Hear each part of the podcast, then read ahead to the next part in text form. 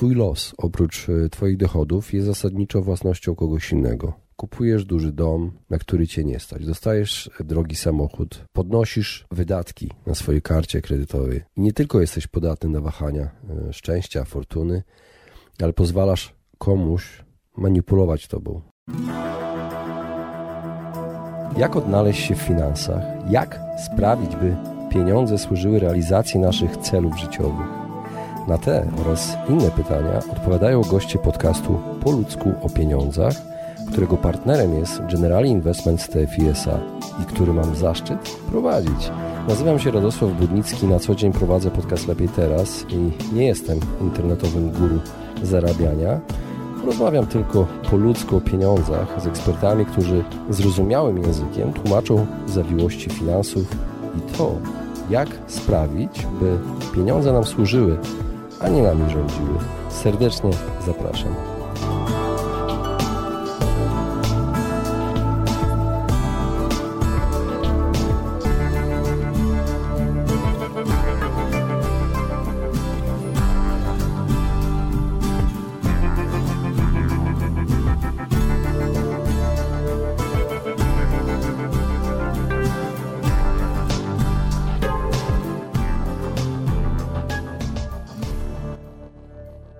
Was serdecznie w kolejnym odcinku podcastu Po o pieniądzach.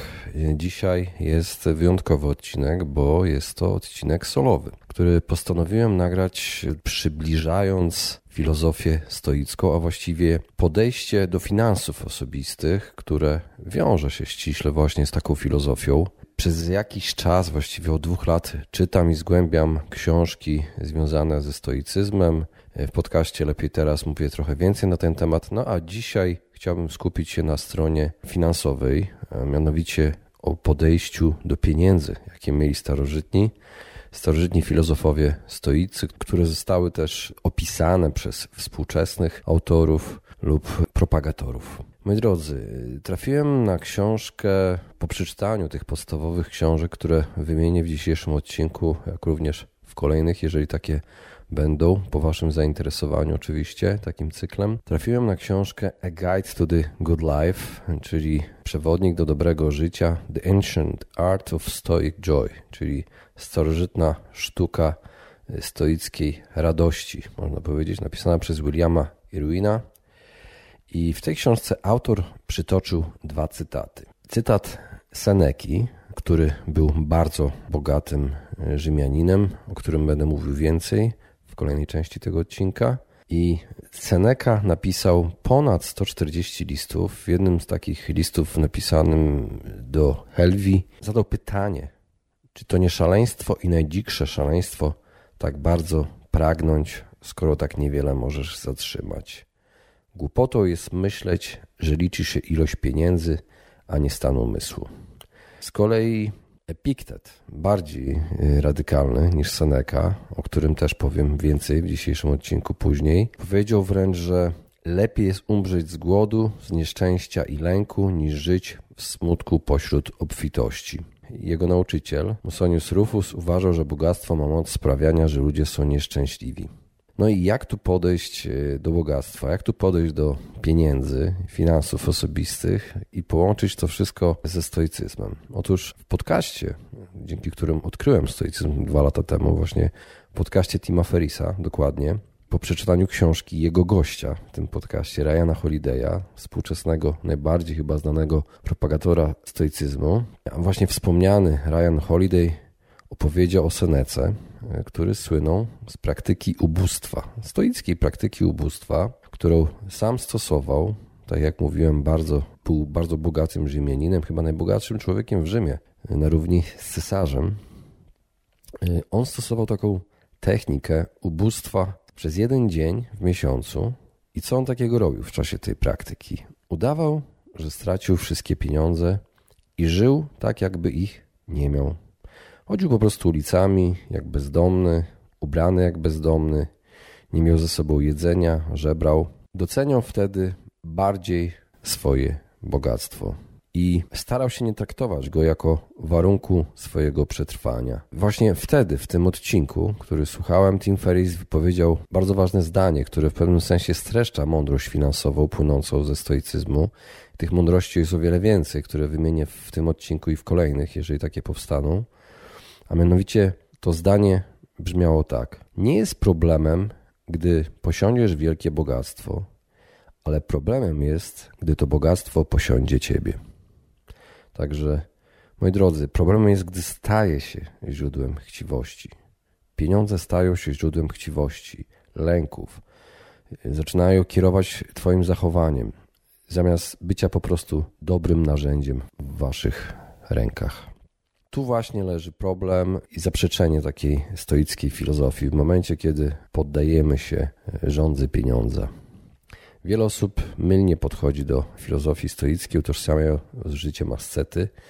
Właśnie nic bardziej mylnego. Jak dowiecie się w dzisiejszym i następnych odcinkach, bogactwo może być wykorzystane dla dobra ludzkości poprzez edukowanie, poprzez rozwój, wpływanie na kluczowe decyzje, czy to polityczne, tak jak y, Seneca, który był bogatym człowiekiem, ale też ważnym urzędnikiem, wojskowe, polityczne, takie jak Marek Aureliusz, o którym opowiem, czyli cesarz rzymski. Stoik nigdy nie myli bogactwa z prawdziwą wartością. Nie myli żadnych rzeczy zewnętrznych i niezależnych od niego z prawdziwą wartością. Bogaci ludzie w żaden sposób nie są lepsi od biednych, podobnie jak zdrowi nie są porównywani z chorymi. W Enchirydionie na podstawie wykładów Epikteta można przeczytać punkt 44. Niedorzeczne jest rozumowanie tego typu. Ja jestem bogatszy od ciebie, a zatem ja jestem również lepszy od ciebie. Albo ja jestem obrotniejszy w języku od ciebie, a zatem ja jestem również lepszy od ciebie. Już raczej o wiele słuszniejsze jest rozumowanie tego rodzaju. Ja jestem bogatszy od ciebie, a zatem moja majętność jest również lepsza od twojej. Ja jestem obrotniejszy w języku od ciebie, a zatem ta moja sprawność mówienia jest również lepsza od twojej. Wszelako ty z całą pewnością nie jesteś ani majątnością, ani sprawnością mówienia. Także moi drodzy, bogactwo ma więc swoje zastosowanie, o ile zachowuje się właściwą perspektywę, perspektywę w życiu. I stoicyzm absolutnie nie wymaga rezygnacji z bogactwa. Nie można mylić stoicyzmu z cynizmem. Można się bogactwem cieszyć gdy żyje się cnotliwie według cnót stoickich. I wykorzystywać można to bogactwo z korzyścią dla siebie i z korzyścią dla innych. To prawda, jest wiele problemów, które są wynikiem naszego własnego działania, ale są jednak trudne sytuacje życiowe, które mogą być rozwiązane dzięki pieniądzom.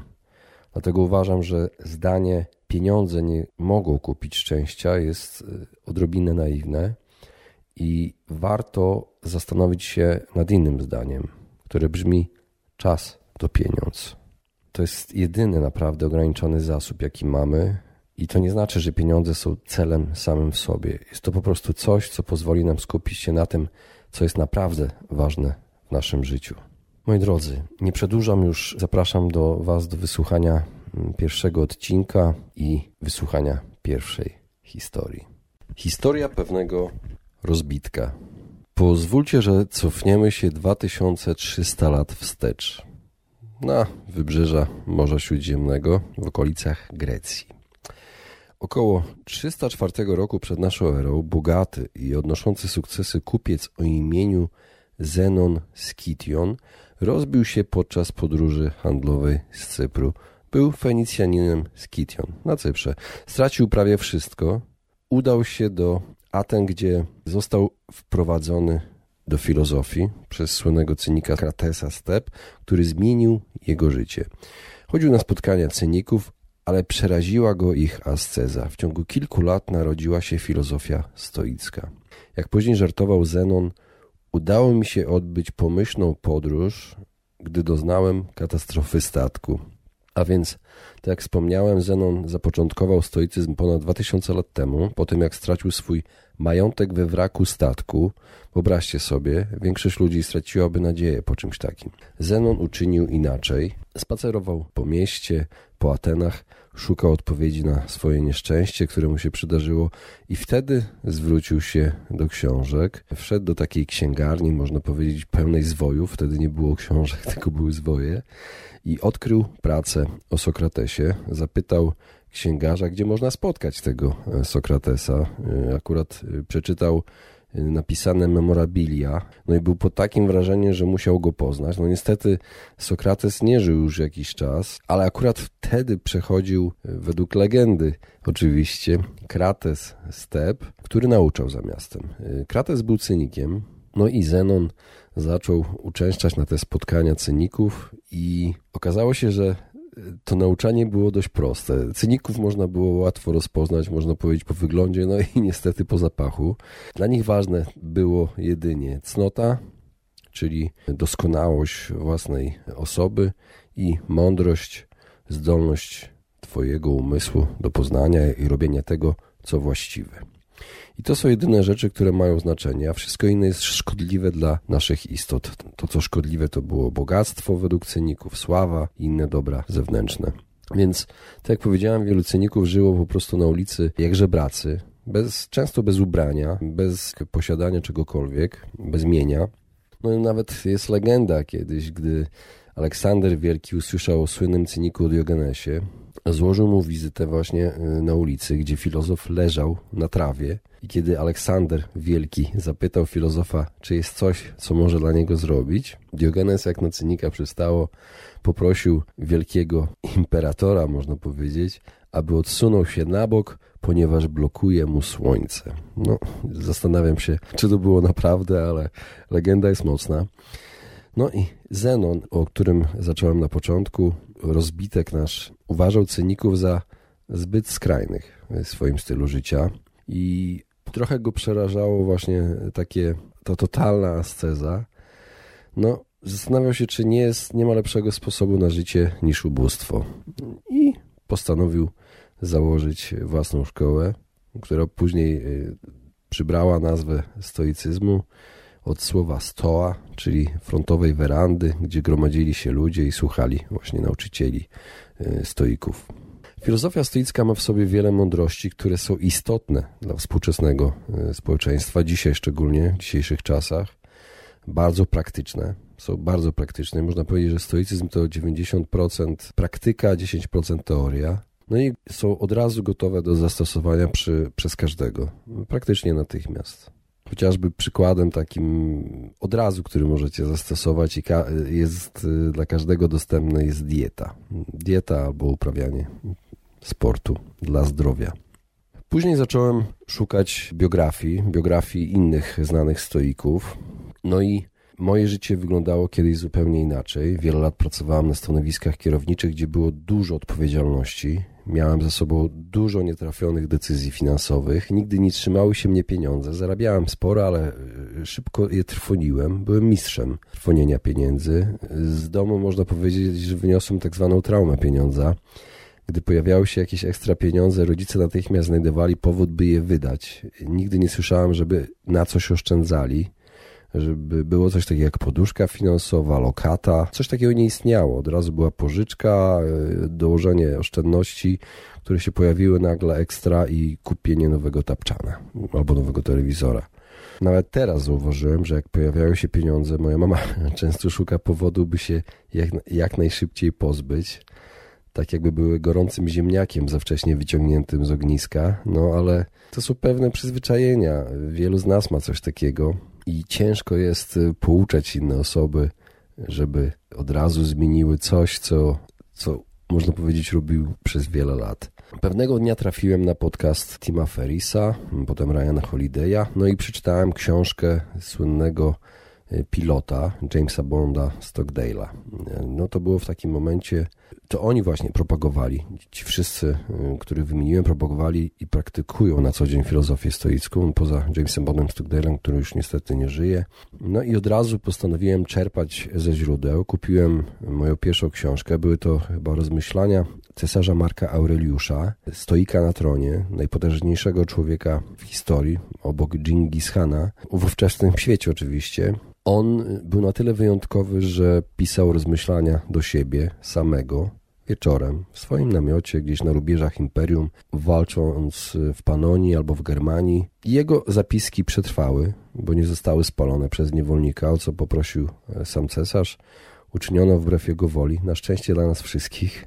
Jak to ujął inwestor i przedsiębiorca Tim Ferriss, filozofia stoicka to jest prosty i niezwykle praktyczny zestaw zasad zapewniających lepsze wyniki przy mniejszym wysiłku. No i jako fan zarówno Ferrisa, jak i Holiday'a sam zainspirowałem się tą eksploracją stoicyzmu i zacząłem czytać też listy Seneki do jego e, ucznia Lucyliusza. I z kolei Marek Aureliusz cytował Sokratesa, mówiąc o tym, jak unika przyjęcia przysługi, ponieważ nie mógł jej zwrócić. Sokrates odrzuca, odrzuca zaproszenie Perdikasa, aby uniknąć śmierci tysiąca zgonów, akceptując przysługę, której nie mógł odpłacić. Chodzi o to, że moi drodzy, w jaki sposób naukę stoicyzmu można przekuć na lepsze podejście do finansów. I chodzi o to, że dług finansowy lub inny może według e, stoików być rodzajem niewolnictwa. Twój los, oprócz e, Twoich dochodów, jest zasadniczo własnością kogoś innego. Kupujesz duży dom, na który cię nie stać. Dostajesz drogi samochód, podnosisz wydatki na swojej karcie kredytowej. I nie tylko jesteś podatny na wahania e, szczęścia, fortuny, ale pozwalasz komuś manipulować tobą, twoimi emocjami. To samo dotyczy życia na wysokim poziomie, zbyt wysokim poziomie, czyli z dużymi wydatkami. Generalnie chodzi o unikanie długów, których nie możemy spłacić. Później trafiłem, tak jak mówiłem, na listy Seneki Młodszego, który praktycznie zarządzał imperium na rozkaz cesarza Klaudiusza, potem Nerona. Był też najbogatszym człowiekiem w Rzymie. Był to człowiek tak bogaty, że gdy udzielał pożyczek w rzymskiej kolonii, prowincji, już wtedy w Brytanii, załamał gospodarkę tamtejszą, wywołał bunt miejscowych możnych, gdy zażądał spłaty tych długów. Prawdopodobnie powstanie Bałdyki zaczęło się od tego. Największe jednak wrażenie zrobiła na mnie jego postawa w obliczu wyroku śmierci wydanego na niego przez Nerona. Ale samego życie Seneki definiowały długi. Duże pożyczki, których udzielił biznesmenom w kolonii brytyjskiej, ostatecznie właśnie spowodowały bunt. On sam miał ogromny dług, otrzymując wiele łaski, wiele prezentów od cesarza Nerona, że kiedy próbował opuścić e, politykę, Neron nie pozwolił mu na, na to. E, Seneca chciał oddać mu e, cały swój majątek, ale nie mógł. Nero miał ochotę go, że tak powiem, trzymać cały czas pod kontrolą. Nie pozwolił mu odejść. Później po prostu wydał na niego wyrok śmierci i jedynie samobójstwo ostatecznie uwolniło Senekę od jego niewdzięcznego ucznia, bo Seneca nauczał Nerona, co jest bardzo, bardzo ciekawe. No, z Neronem wiąże się też historia pewnego filozofa, który wywarł na mnie największe wrażenie z wszystkich filozofów stoickich starożytności. Zainspirował i uratował życie wspaniałych osób, innymi dowódcy i bohatera wojny wietnamskiej, który wykorzystał lekcje z wykładów Epikteta, by przetrwać najgorszy moment swojego życia, czyli niewolę, tortury w niewoli wietnamskiej. Mam na myśli Jamesa Bonda Stockdale'a, pilota e, sił powietrznych, marynarki, marynarki Stanów Zjednoczonych, który został zestrzelony nad Wietnamem i przesiedział 7 lat, będąc torturowany prawie codziennie w więzieniach, w więzieniu słynnym Hanoi Hilton. Z pracy Epikteta, który pomógł właśnie takim osobom jak James Bond Stockdale, można czerpać wiele nauki dotyczącej aspektów życia, w tym podtrzymywania cnoty jako najwyższego dobra Stoicyzm zmusił mnie do odmiennego myślenia o bogaceniu się, e, o wydawaniu pieniędzy. Chociaż y, dyskusje wokół minimalizmu i świadomego konsumpcjonizmu zmogły się ostatnio w internecie, wciąż cały czas jesteśmy bombardowani, poddawani presji y, reklamy, rynku. To wszystko widać w internecie szczególnie. Możemy próbować urozmaicić swoje internetowe doświadczenia, skupiając się wyłącznie na E, poszukiwaniu oczywiście pozamaterialnych e, przyjemności, ale i tak będziemy bombardowani tymi reklamami drogich gadżetów, które mają za zadanie uśpić nasz wewnętrzny niepokój, e, czy będziemy zachęcani do kupowania czasopism, które wpasują się w naszą osobistą prawdę, którą w sobie nosimy. Także jesteśmy zachęcani do tego kupowania przez cały czas. Bardzo łatwo jest się poddać, w pewnym momencie wszyscy zdaliśmy sobie sprawę, że wydanie 100 tysięcy złotych na nowe auto nie da nam wewnętrznej satysfakcji, nie da nam spokoju, którego szukamy. Nadal jednak robimy zakupy, konsumujemy w coraz bardziej kreatywny sposób. No i ta fiksacja na tych dobrach materialnych zmienia się z czasem, ale mimo to zawsze istnieje. I jeżeli nie jesteśmy sumienni i jeżeli nie jesteśmy czujni, będziemy mylić to materialne bogactwo z sukcesem, rzadko zdając sobie sprawę z jego ulotności. Czytając Senekę wielokrotnie myślałem właśnie o takim duchowym zepsuciu poprzez materializm. Chociażby w liście 41 tak pisał. Chwalcie w nim to, czego nie można ani podarować, ani porwać, co jest szczególnie męskie. Ja bym przetłumaczył to jako szczególnie mężne, no ale być może to było dosłowne tłumaczenie. Moi drodzy, wspomniany Epiktet e, z Hieropolis e, według Wikipedii urodził się we Frygii, czyli dzisiejsze e, okolice wodospadów Pamukkale w Turcji, to okolice Antalii, uczęszczanej tak ochoczo przez polskich turystów. Był synem niewolnicy i urodził się jako niewolnik. Nawet jego imię Epiktet oznacza pozyskany po grecku. Był bardzo źle traktowany, więc to wpłynęło na jego postawę i wykształcenie niesamowitej mentalnej odporności. Jego pan podobno intencjonalnie załamał nawet nogę, więc y, jego wizerunek często pokazuje go o lasce. Kiedy miał kilkanaście lat, został sprzedany do Rzymu do bogatego wyzwoleńca, czyli wyzwolonego niewolnika Epafrodyta, który był sekretarzem Nerona. I to właśnie Epafrodyt yy, słynął z tego, że pomógł w śmierci osaczonemu przez gwardię pretoriańską znienawidzonemu cesarzowi, dobijając Nerona mieczem.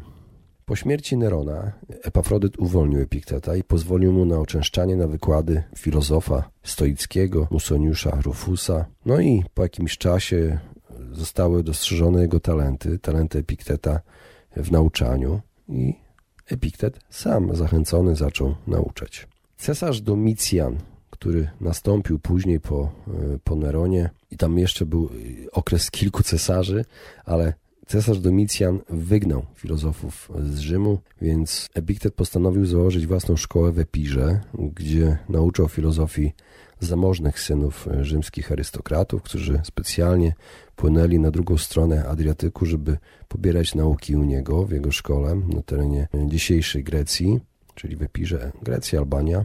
I jego ulubieniec, y, uczeń Flavius Arian, spisał diatryby na wykładach Epikteta i stworzył ich streszczenie, które po grecku nazywa się Enchiridion, czyli podręcznik. Y, mawiał przy tym, że Epiktet był znakomitym mówcą. Na jego wykłady do Nikopolis przyjeżdżał podobno sam cesarz Hadrian, który wielbił Epikteta. Y, na co dzień sam zainteresowany prowadził życie pełne prostoty, miał zaledwie kilka przedmiotów i szat. Żył około 80-90 lat. Y, poznał kobietę, która miała już y, syna i zamieszkał razem z nią, wychowując właśnie tego syna, tej kobiety. Jak pisał Epiktet, jak można streścić jego nauki? Cytuję. Z rozpustników możemy przeistoczyć się w ludzi skromnych, z kryminalistów w świętych, z ignorantów w mędrców, z nieśmiałych w przebojowych, z leniwych w mistrzów produktywności, z bałaganiarzy w zorganizowanych. To ty decydujesz, co oznacza prowadzić bogate lub dobre życie. W kolei w diatrybach, czwarta księga, dziewiąty punkt, Epikteta można przeczytać Wewnątrz nas leży zarówno zagłada, jak i wybawienie. Z bezwstydnika wstydliwym się stanie, z szubrawca uczciwym, z wiarołomcy wiary dochowującym. Ciekawe jest to, że można napisać coś 2000 lat temu, co nadal jest aktualne. I jako stoik Epiktet uważał, że ludzie powinni być mniej zainteresowani wydarzeniami zewnętrznymi, będącymi poza naszą kontrolą, a bardziej powinni się skupić na naszych relacjach i zachowaniach wobec zdarzeń, które są pod naszą kontrolą. Podoba mi się ten pomysł i postaram się skupić na pozytywnych działaniach w celu poprawy naszej sytuacji finansowej. Do jego stwierdzeń między innymi też należą Bogactwo nie polega na posiadaniu wielu rzeczy, ale na posiadaniu niewielu potrzeb. To jest, to jest bardzo dobry cytat, który nawet wrzucałem na, na Instagrama. Kolejne. Żaden człowiek nie jest wolny, kto nie jest panem samego siebie. Także samokontrola według Epikteta jest kluczem. Tylko osoby wykształcone są wolne. Znalazłem w tym fragmencie więcej sensu po stwierdzeniu, po przeczytaniu pełnego cytatu. Otóż brzmi on tak. Nie możemy wierzyć tym, którzy mówią, że tylko wolni ludzie powinni być wykształceni, ale raczej powinniśmy wierzyć filozofom, którzy mówią, że tylko wykształceni są wolni. No, to było akurat aktualne dla tamtych czasów, kiedy było powszechne niewolnictwo. Kolejny cytat brzmi: Najpierw naucz się znaczenia tego, co mówisz, a następnie mów nie otwieraj swojej wielkiej japy, chyba że wiesz, o czym mówisz. Tak, Epiktet słynął według tych zapisków Flaviusa Ariana z tego, że był dość ostry dla swoich uczniów. Uważał ich generalnie za słabuszy totalnych, mentalnych oczywiście. Kolejny cytat bardzo mi się podoba. Tutaj pojawia się fragment o wdzięczności, które jest ważne, ważnym elementem filozofii stoickiej. Otóż jest mądrym człowiekiem ten, kto nie smuci się z powodu rzeczy, których nie ma, ale cieszy się z tego, co ma. Nie można zacząć uczyć się tego, o czym myśli się, że już się wie. Ten e, cytat akurat dotyczy tych, którzy myślą, że wiedzą wszystko, co ostatecznie zwiększa prawdopodobieństwo, że nic nie wiedzą. No i na koniec, kluczem do sukcesu jest dotrzymywanie towarzystwa tylko ludziom, którzy cię podnoszą na duchu, których obecność wyciąga z ciebie to, co najlepsze. Kochani, serdecznie dziękuję za wysłuchanie tej pierwszej części cyklu, w którym opowiadam o e, stoickim podejściu do finansów osobistych i do pieniędzy. No i zapraszam Was do kolejnego odcinka, który nagram wkrótce. Pozdrawiam serdecznie.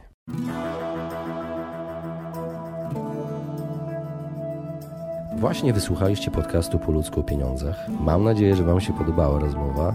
Jeżeli Wam się podobała, poświęćcie swój czas, proszę, by pozostawić swoją recenzję na iTunes. Jeżeli macie pytania lub e, propozycje dotyczące kolejnych audycji, piszcie do mnie na fanpage'u Po ludzku o pieniądzach i do usłyszenia w następnym razem.